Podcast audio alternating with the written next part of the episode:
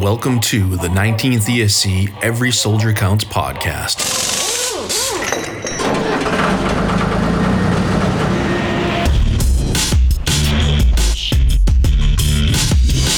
Wherever you find American troops today, you find the men of the Transportation Corps. Enough and on time. That's the story we tell you today. The story of the Army Quartermaster Corps. These youthful servicemen are members of the Army's Military Police Corps. one of the most important forces behind the lines, the Army Ordnance Corps.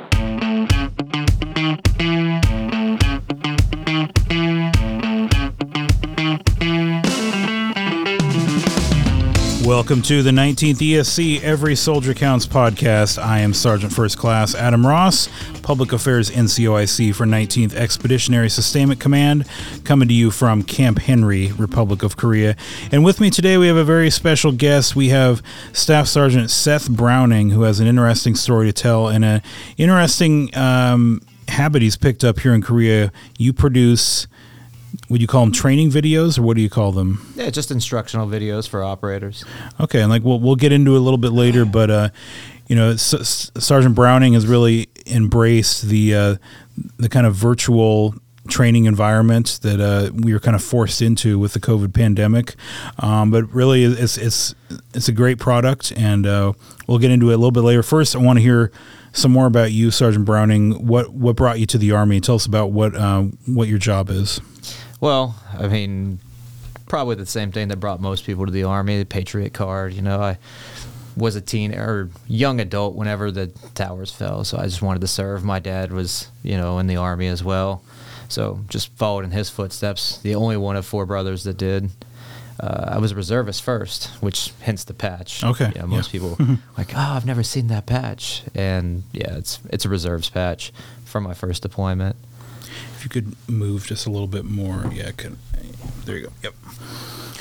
Okay, so you enlisted shortly after 9 11?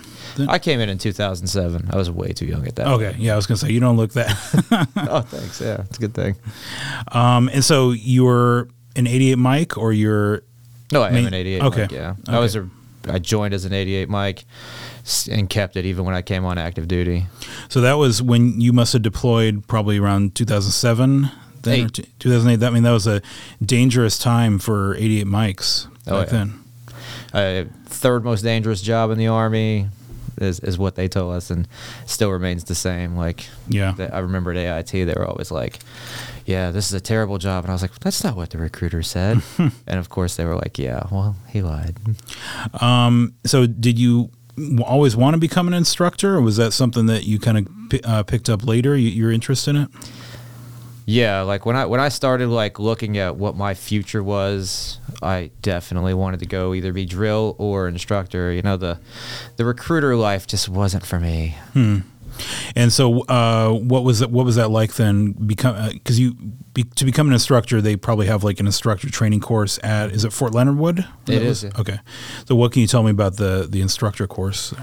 Uh, the instructor uh, the instructor course itself is it's like most military schools are. It just teaches you the basics. I mean, the four pillars of learning and things like that. And I, I had picked up a little bit, and I kind of like planned how I wanted to. But out there at AIT, everything is lesson plan driven. It gives you a mm. little flexibility to teach what you want, but not a lot. And so, was it? Did it did it live up to your expectations, like the the, the instructor life? Absolutely. I enjoyed every single day on the pad. Uh, if, if I could have just showed up to work, gone to the pad, taught the students, and left, I, I would have retired there. I, I wouldn't need to change jobs ever. I would have stayed right there. And so, before we get into kind of what you've been doing now with the training material, so what is the, kind of the curriculum for 88 Mike soldiers? What what are the main things they're learning at AIT? Uh, it changes frequently, but when I left there, they, they were uh, focusing on trying to teach the students more about PMCS because the generational gap. They've noticed that the, the soldiers coming into the Army now just don't know as much about working on vehicles or the mechanics of them. Uh, so they're, they're trying to dive a little deeper into that. Obviously, the operations of the systems never change. You know, everything on the vehicle they learn. The two platforms, the LHS, PLS, HEMTT platform, and then they go to 915 for the truck and trailer combination. So, how long was that course? For 88 Mikes, six weeks. Okay.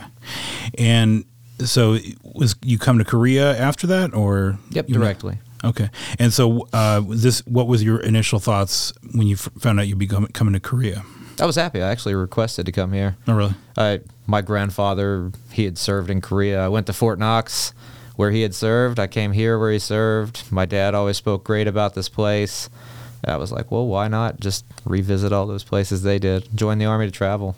So your dad and grandpa were in Korea? Right. Okay. Wow. So third generation Browning in Korea. Your your father, you said your father was a soldier as well? Okay.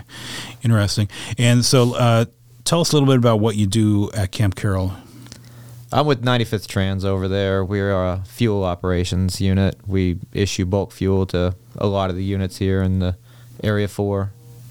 And so, really, any I mean, I think of uh, Camp Carroll. A lot of the units there are kind of the, the hub for transportation around the peninsula. So I imagine like all these these big transportation missions they involve you guys quite a bit.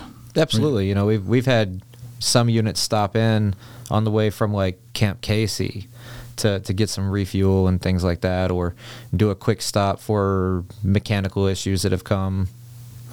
And so let's get into a little bit about uh, how you got on our radar. Um, Sergeant Major Skelton told me about. He said, "I have this NCO who's making these excellent YouTube videos about training." I'm like, "This- "I never really heard about that before." So I, I looked up your videos and I was I was really impressed with what they are. So let's talk about what where did the idea for that originally come from for you? When I was an instructor, we didn't have anything like video related. Everything is instructor given. Every time that they receive anything, it's from an instructor. But it, we didn't have any visual tools. So as instructors, we had to explain thoroughly, sometimes just overabundance of information to help that one student learn. And then the rest of them are just sitting there like, okay, I get it. And I had one student, I mean, he just could not understand the backing of a trailer, couldn't understand the science of it. I mean, I, I make the joke that if Jesus took the wheel, he still would have had trouble parking it. But uh, I, he said, I, I, I can't imagine what you're explaining to me. I just can't picture it in my mind. And I was like, okay, here's what I'll do. We hit lunch break. I went out to the vehicle and I just recorded on my cell phone while driving. And I, I used my finger and I pointed at it on the cell phone video. And then after lunch, gave him the cell phone video, you know, let him watch it. And he was like, oh. And I, I, you could see that light bulb moment, and it happens a lot once he's seen it, he was able to drive backwards, use the the actual like reference point that I had gave him, and it helped him. He increased like two to three minutes just off of that. Uh, we have a ten minute time standard. He was able to go from not being able to park it at all to like right around seven minute time frame, and then after two or three more times, he was parking it proficiently. And he had mentioned that the video helped. And i was like okay well every time i do something to learn well, i look it up on youtube? Mm-hmm. I, i'm a millennial. Why not? Mm-hmm. Ev- everybody does. If you don't know how to find something on your car or fix something on your car youtube it is. And i i looked around. I was like we don't have that here. Let's start doing that. And it just kind of grew from there hmm. And so the material, and then your channel is called what's the name of your channel?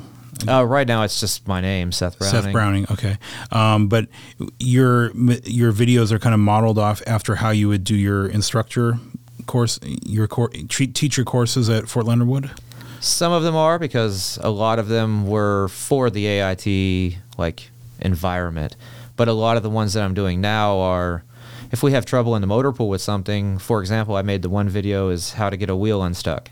Well, that literally the the idea for that dawned off of the fact that we had a lot of trucks with stuck wheels in the motor pool, and I wanted everybody to be able to take advantage of it, not just the small group that was there with me that day. and the the videos look great. I mean, the, the, for especially for it's making the, the, the material kind of is compelling, you know, because it's easy to follow, and that's not easy. As as someone who makes videos for a living, partly, I know how tough that can be. So, but you told me earlier you were self taught. So, was there what was the learning curve like for you then when you first started making these videos? trial and error. It, it was a lot of wasted film, a lot of wasted days, trying to figure out the the lighting aspect, and then going back to the uh, to the to the research phase. It's like, okay, how can I do this better? Because I really can't provide the the what I was looking for in the film that I had made. It's like too much shadow, or it just didn't mm. come out where where you could see it well. So I would look it up and see like tricks that other people had done, come back and do it again. And you're using a GoPro camera and your cell phone? Yep, that's it. And then for editing software, you're using iMovie or Filmora Pro. okay. And it works for my computer. I've got a uh, just a HP, not a Mac. And so right now, how many videos do you have on the channel? Do you remember? I've got ten on there now. Um, But uh, so, some of them have like thousands of views. I noticed. So what, what's been the feedback you've received on them? all positive. I mean, I've, I've, of course, there's a few people that are, you know, a little trolley. They'll they'll leave something silly, and I'll just I'll hide that comment or something because it doesn't pertain to any benefit. You know, a lot of the students at AIT that watch it, they'll be like, "Shout out zero four truck," hmm. things like that. And I leave that. It's you know whatever. It's it's only the bad comments that I'll be like, "All right, that doesn't need to be there." I don't need people fighting in comment sections, but And so, I mean, it's it's helping soldiers really anywhere who can access YouTube. But have you seen an effect on on your unit having those videos there? Yes, the one, the 5988 one, uh, our own maintenance chief had been like, thank you for making that because this is getting, it was getting out of hand. Korea has a different environment, you know, they're here for a year. So it's, it's hard to get them taught and then take advantage of that, you know, with that longevity. Normally you'll have like experienced specialists running there or running around that have been with the unit for three, four years that can help. Yeah, we don't have that in Korea. Another thing that um, made me think of goes back to probably your AIT days too. Is that we have a lot of soldiers who really haven't been driving period for that long. I mean, is that that's part of the challenge too, right? Oh, absolutely. Yeah, there's not an influx of missions, and that's you know something. Well, I mean, even soldiers like driving their civilian cars. I mean, if you have like a 19 year old soldier, they really don't have that much driving experience. no, yeah, exactly. It's AIT and then here, mm-hmm. so their their driving experience is extremely limited, and now we're putting them in large trucks. but your videos are mostly focused on like the maintenance level. of it? Everything, all of it's operator level stuff. Uh, to what I can do, obviously, there are some things that you know you would yell at me for. Sure, don't sure. do that. that doesn't need to be on video. So how how important is it, like as an NCO? How important is it that your soldiers all have like a, a really good knowledge of those basic tasks, like the, the PMCS and all that? Oh, the importance is extreme. I mean, one, they need it to maintain the vehicles. Two, I mean, it in combat, it would be a, a do or die type thing. And, you know, for the future of their career, one day they're going to be sergeant whatever, and, and they need to be able to teach their Joes. Do you bring up your your combat experience a lot with your soldiers? Not a lot. I mean, some of it's not pertinent, but you know, it's like a motivator, like, oh, here's here's a time that this really sucked for me, and that's why I'm teaching you now, so it doesn't have to be that for you. And what what about um, this might be kind of a dumb question, but like like when you were going through AIT, I mean, you knew that you were going to deploy and go to a very dangerous place pretty shortly, I would think. Oh yeah. And so, do, do you think it's different for today's soldiers coming through? Maybe they don't they don't really know what their their mission is going to be when they get there. Oh, it definitely is. I mean, working out at the AIT, you, you just see the difference generationally. It's like we were at the height of two wars or conflicts when I came in. Now there's nothing. So they're coming in for different motivations. Most of the kids coming, or most of the soldiers coming through now, weren't even alive on 9/11. It's crazy to think about that. It is. It's kind of sad. But let's let's stay on that a little bit. What do you? What are some things you learn from your your soldiers now? Like, are there things that they can teach you, or maybe that, uh, that how they motivate you? Oh, I learn something from them all the time. I mean, just because I'm not super, super good with technology. So if I have trouble, for example, with Adobe, like yeah, I can play with it and figure it out. YouTube video it and figure it out. But most of these guys, like, they're in college. You know, my college days were done. That's you know, four years since I've done any type of schooling like that, and th- they show me all these new things. I learned different stuff on Microsoft Word I had no idea about all the time. Just as an example. So someone else, um, maybe a different MOS, if they wanted to, if they were thinking about doing something like this, what were some of the what are some of the steps you'd recommend to them? Because you had you had to run this by legal as well, right? Absolutely. Before you put anything on the internet, one, dive into regulation. Uh, two, go seek some legal guidance because there, there was some things that I didn't even know that I could show that I thought would be a no go, and then I found out that it was okay, and there was some stuff that I would have thought was okay. Uh, in one of the videos, I mentioned like you can't, I can't show the blow off valve. I was like, that's such an insignificant thing. I don't see why that's important. And they were like, well, it's different for these vehicles. It's not top secret, but there are certain things where like locations of under the vehicle can cause problems. And I was like, oh, okay, well, that makes sense. Yeah, as uh, part of the new public affairs regulation, they want everyone to be OPSEC level two before really being a webmaster at all. So that that's that's part in in the OPSEC level two course. You learn about certain things like that. How you know in one thing by its own isn't you know classified, but if you add a couple more things into that, you know. Yeah, makes sense. Yeah, so let's let's talk a little bit about your time in Korea. So um, you were excited to come here because of your family legacy, but um, can you talk about your your experience thus far in Korea? What you thought of it? Oh, I loved it. I got here August, and the the first thing that I started doing was getting off post, getting out, seeing the culture. Uh, I love traveling. You know, if I can see a foreign country and actually be able to go enjoy the culture of it, not like a deployment where it's like, yeah, you're not enjoying the culture of that. It it definitely like is appealing to me. And Korea is a beautiful country. So, what are some of your favorite places that you've been? Daegu. I went to uh, Tower 83. You Oh, yeah. You can jump Mhm. off of it. You Like- did? Did you jump off? Yeah. Really? yeah. Okay. that was uh I, at first when I seen it I was like, "Oh, bungee jumping. Isn't people aren't people afraid to like hit the tower like as it's springing around?" They're like, "No, it's just a cable drop. Literally a zero gravity it lets go and you just go straight down. I don't know how many meters it is. yeah, Tower 83 is at uh, eWorld, which is the amusement park. Daegu has an amusement park, a theme park within the city. It's, it's in it's in the city basically. You know? Yes, yeah. yeah. And so uh, Camp Carroll. Every time we have a guest on from Camp Carroll, I like to ask them like what part of what is fascinating to me about that post is that it's really in the middle of kind of army history there with with uh, Hill 303 Right. right there you can see it right in your backyard what um, what's what's the Camp Carroll ex- and Waegwan experience like for you There's not much to do out there, but there is. Anybody that comes to Camp Carroll, or I'm sorry, when I was coming to Camp Carroll, people were like, "It's such a small post. There's nothing to do there. It's gonna suck for you." But at least Daegu's 45 minutes away. But I mean, there's go karting out there. There's a place that has like uh, indoor golf. You just like hit the ball, and it goes against like a soft screen.